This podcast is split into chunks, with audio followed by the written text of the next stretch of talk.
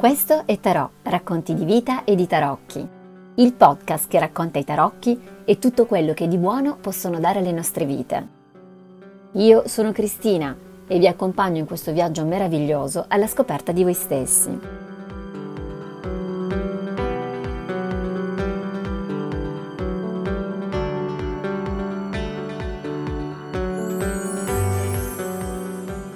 Benvenuti a questa nuova puntata di Tarò, il podcast sui tarocchi, sui racconti di vita. Tarò è un podcast nato per raccontare e raccontarvi, per parlare dei tanti tipi di simbologia e di carte che popolano le nostre vite e che possono elevarci nella strada verso la nostra crescita personale.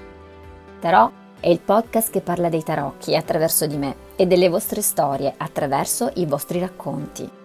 Inviatemi episodi della vostra vita che volete condividere Avete a disposizione 3000 caratteri. In ogni puntata infatti lancerò un tema e il vostro scritto sull'argomento della puntata, lo scritto più emozionante, divertente, scoppiettante, sarà pubblicato sulla pagina ufficiale Facebook di Tarot, citando il nome dell'autore. Questo racconto, insieme a tutti quelli che saranno pubblicati nel corso del tempo, farà parte del macro racconto di questo podcast. Inviatemi il vostro testo all'indirizzo mail racconto di me chiocciolagmail.com. Io vi aspetto e non vedo l'ora di leggervi.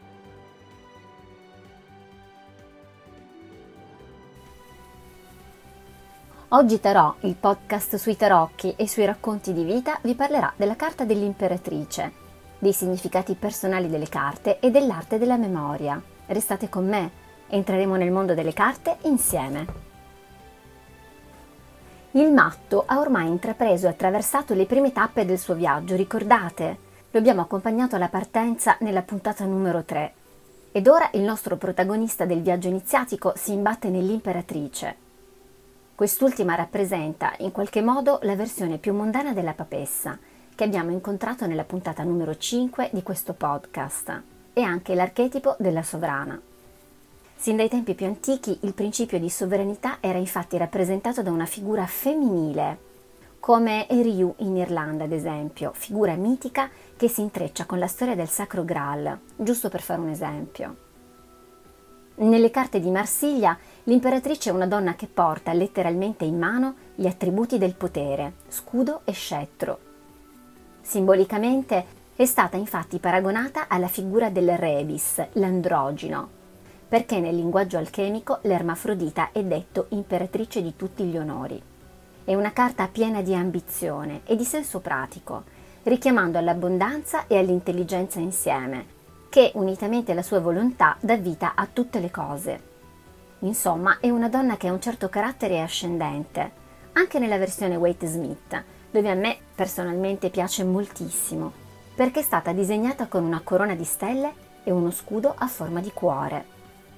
Waite in questa rappresentazione pone l'accento sul principio regolatore femminile della madre terra, associato al simbolo di Venere, che si trova proprio al centro dello scudo cuoriforme e che ricorda la tradizione secondo la quale Venere detiene il modello della terra perfetta.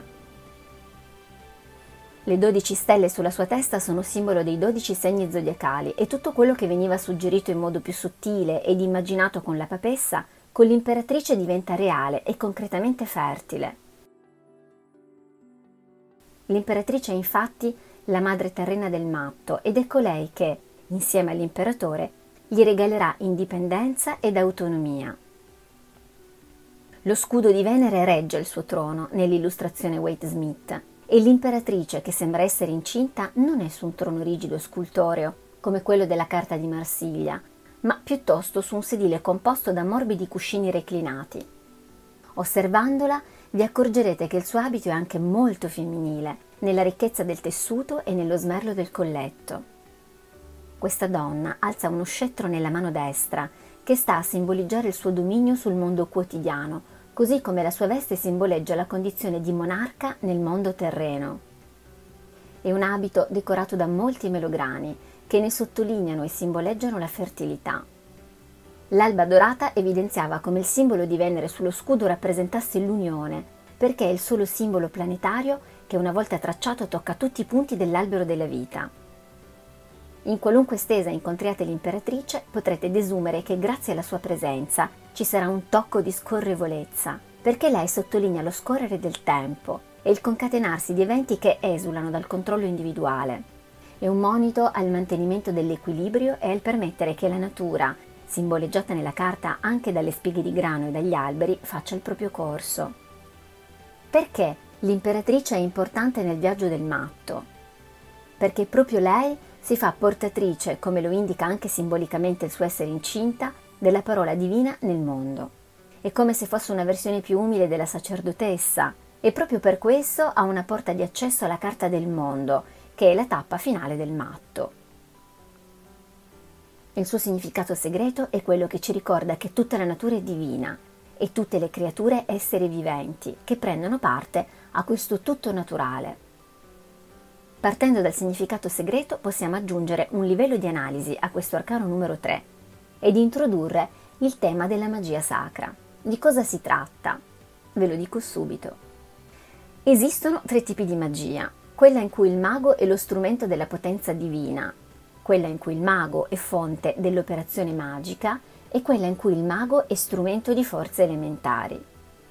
È importante chiarire questo concetto a parer mio, perché c'è una netta distinzione nell'utilizzo dei tarocchi secondo la magia sacra oppure no. L'imperatrice corrisponde a questo uso sacro, nel quale il sottile domina sullo spesso, il divino sulla coscienza. La corona, lo scettro e lo scudo sono i tre strumenti per l'esercizio di questo potere. La corona in particolare simboleggia l'autorizzazione divina alla magia ed è costituita da due livelli e non da tre, come la tiara della papessa e uno di questi livelli riguarda la sublimazione della natura e della natura umana, sublimazione che è anche lo scopo ultimo della magia sacra. Questi due livelli richiamano il principio alchemico secondo il quale l'inferiore è come il superiore ed il superiore come l'inferiore.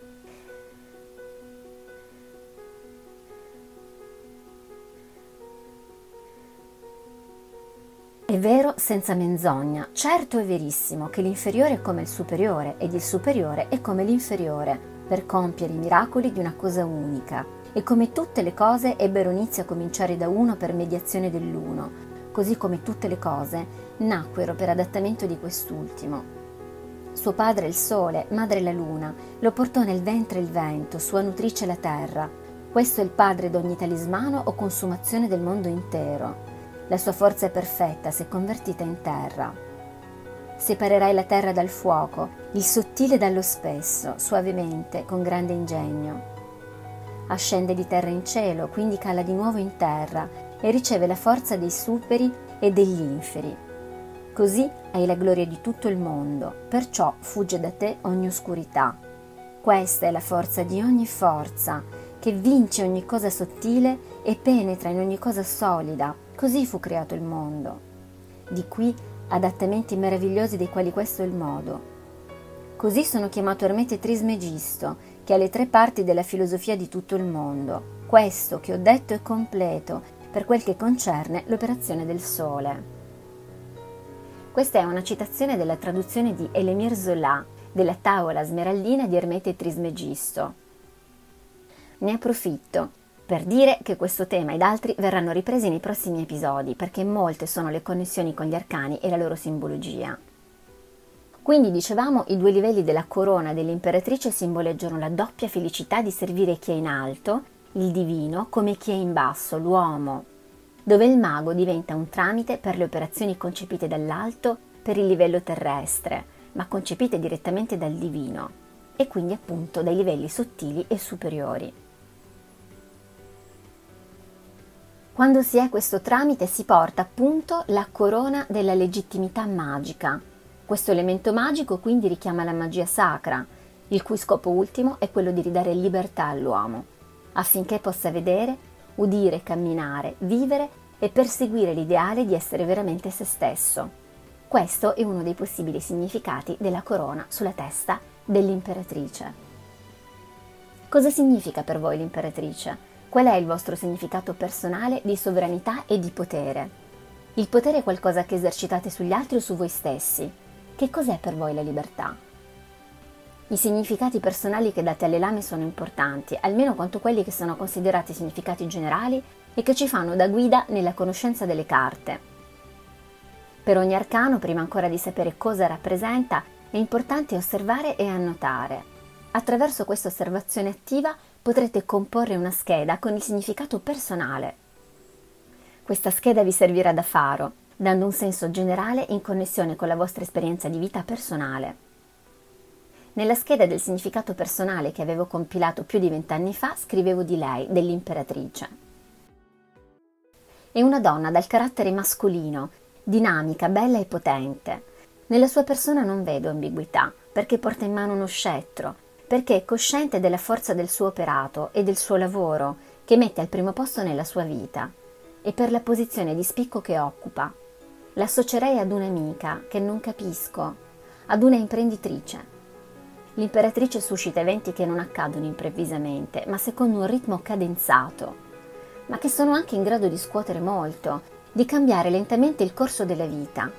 L'imperatrice mi comunica determinazione, ma anche inquietudine, con il suo lieve movimento di inclinazione a sinistra.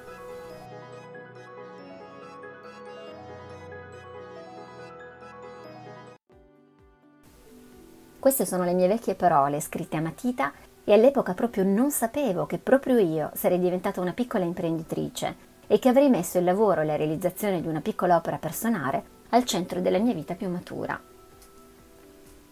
Tarò oggi vi sta raccontando la carta dell'imperatrice, una figura decisa e produttiva. Vi sta anche parlando del significato personale delle carte e dell'arte della memoria. A partire da questi elementi propongo di inviarmi la vostra scheda di significato personale dell'imperatrice. Parlatemi di lei, come se la conosceste, come se si materializzasse nella vostra vita adesso. Che persona è? Che messaggio vi porta? E voi cosa le chiedereste? Raccontatemi dell'imperatrice e del vostro dialogo con lei su racconto di me chiocciolagmail.com. La lunghezza massima della vostra scheda sarà di 3000 caratteri Inviatemelo ora, non vedo l'ora di leggervi e di condividere il vostro scritto sulla pagina Facebook ufficiale di Tarot. Parto da questo mio ricordo sul significato personale della carta dell'imperatrice che vi invito ad analizzare annotando le vostre osservazioni in modo da non dimenticarla proprio ora mentre mi ascoltate per introdurre qualche concetto relativo all'arte della memoria. Può magari parervi fuori luogo in questo contesto, ma non lo è per l'uomo del Rinascimento e quindi anche per noi che ne discendiamo, lo sviluppo della mnemotecnica divenne una vera e propria disciplina di evoluzione spirituale. Quattro sono i suoi fondamenti, i luoghi, le immagini, la memoria delle cose e la memoria per le parole. Tutto questo rientra pienamente nei tarocchi e ora vi dico perché. I luoghi sono posti fisici, come una casa per esempio, che la memoria può riconoscere le immagini sono forme oppure simboli che vogliamo ricordare. La memoria delle cose permette di costruire immagini per ricordare un argomento in particolare o un concetto, mentre la memoria delle parole trova immagini per ricordare ogni vocabolo. Questo significa che se volete ricordare qualcosa, la dovete sistemare in luoghi appositi, per poi poterla ripetere o riprendere a memoria. Più vogliamo ricordare, più creiamo luoghi che però messi in un ordine preciso e quindi costruendo una serie, possono essere rivisti e interpretati guardando avanti o indietro, seguendo una direzione congeniale all'esposizione personale. Questa tecnica è immediatamente applicabile con la serie di carte dei tarocchi, che stendiamo al fine di leggerle. Ci saranno analogie tra luoghi, tra disposizione delle carte, tra immagini e figure dei tarocchi, e quindi inevitabilmente un forte intreccio con l'arte della memoria e dell'autoconoscenza.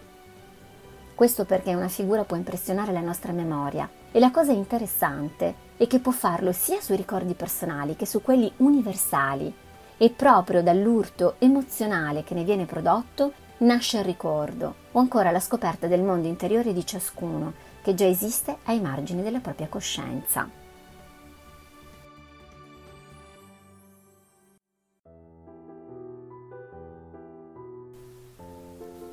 Dobbiamo dunque fissare immagini di qualità, tale che aderiscano il più a lungo possibile nella memoria. E lo faremo fissando somiglianze quanto più possibile straordinarie. Se fissiamo immagini che siano non molte o vaghe ma efficaci, se assegniamo ad esse eccezionale bellezza o bruttezza singolare, se adorniamo alcune di esse ad esempio con corone o manti di porpora, per rendere più evidente la somiglianza. O se le sfiguriamo in qualche modo, ad esempio introducendo in una macchiata di sangue o imbrattata di fango o sporca di tinta rossa, così che il suo aspetto sia più impressionante, oppure attribuendo alle immagini qualcosa di ridicolo, poiché anche questo ci permette di ricordarle più facilmente. Le cose che ricordiamo facilmente quando sono reali, ugualmente le ricordiamo senza difficoltà quando sono fittizie, se sono caratterizzate con cura. Ma sarà essenziale ripercorrere rapidamente, di quando in quando, con il pensiero, tutti i luoghi mentali originali al fine di rinfrescare il ricordo delle immagini.